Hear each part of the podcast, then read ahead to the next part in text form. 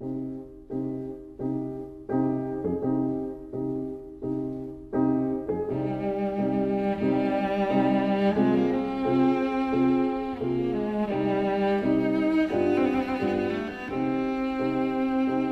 vida breve.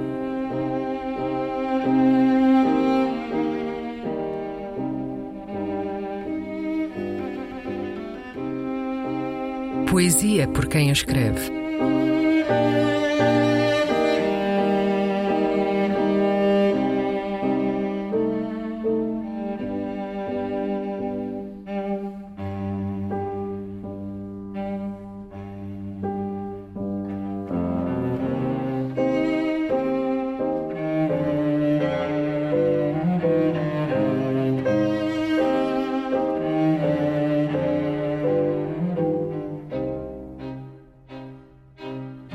Que é Sarah, Sarah? Um poema de Ana Luísa Amaral. O projeto Pecados Correntes, das correntes descritas. Preguiça.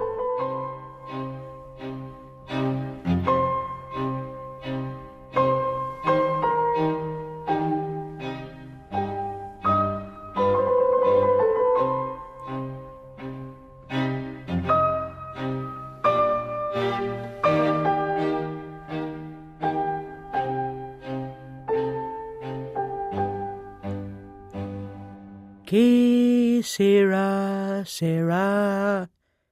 Entre poemas, vidas, cinema e a preguiça depois. Till time shall every grief remove, with life, with memory, and with love. Diz a lápide que encima a sepultura de Burton e Virginia Doris e está no cemitério do Swan Point, um dos mais belos cemitérios da Nova Inglaterra, famosa pelos seus outonos, a sua gente amena e grave, ou ainda uma poeta que disse ter a morte amavelmente parado para ela. Quarenta mil residentes tem este cemitério, alguns ricamente instalados, mármores e asas, anjos a protegê-los, outros só um brevíssimo quadrado em pedra, e salpicando a terra, de vez em quando, uma bandeira americana, e ali está um soldado. É de certo um soldado assassinado jovem. Os versos da lápide são de Thomas Gray, o poeta inglês que escreveu essa longa elegia à preguiça maior. The paths of glory lead but to the grave, previno o poeta.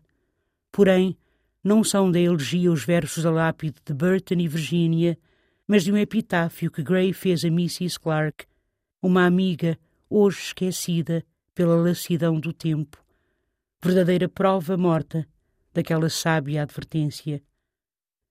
Viajaram da velha para a nova Inglaterra, os versos de Thomas Gray. Alguém da família Doris quis usá-los como inscrição para recordar o casal nascido há já dois séculos ou então foi o marido ou a mulher quem escolheu os versos quando o outro morreu. Ou os dois os escolheram, quem sabe, numa noite de um janeiro da Nova Inglaterra, a neve lá fora, o silêncio do frio e da neve a cair, falando da residência que iriam habitar depois, estreita, insonora, perto de um rio eterno em que ambos, de certo, acreditavam. Whatever will be, will be. Teria Virginia sussurrado, deitada ao lado de Burton, em preguiça feliz, pelo calor de um corpo amado e vivo.